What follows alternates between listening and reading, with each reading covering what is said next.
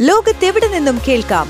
സ്പോട്ടിഫൈയിലും apple പോഡിലും ഇപ്പോൾ ലഭ്യം my fin radio. മണിക്കെലക്കം കേൾക്കാം.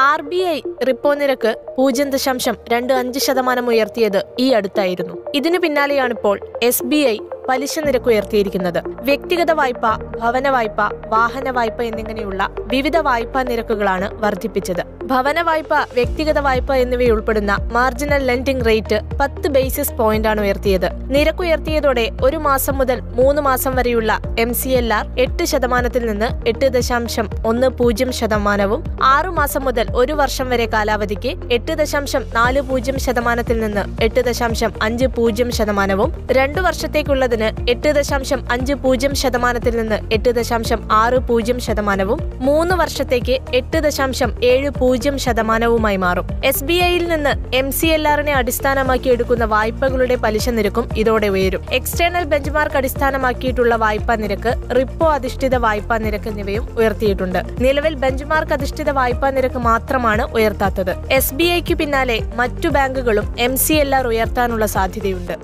ലോകത്തെവിടെ നിന്നും കേൾക്കാം? സ്പോട്ടിഫൈയിലും ആപ്പിൾ പോഡിലും ഇപ്പോൾ ലഭ്യം മൈ ഫിൻ റേഡിയോ. മണിക്കെലക്കം കേൾക്കാം.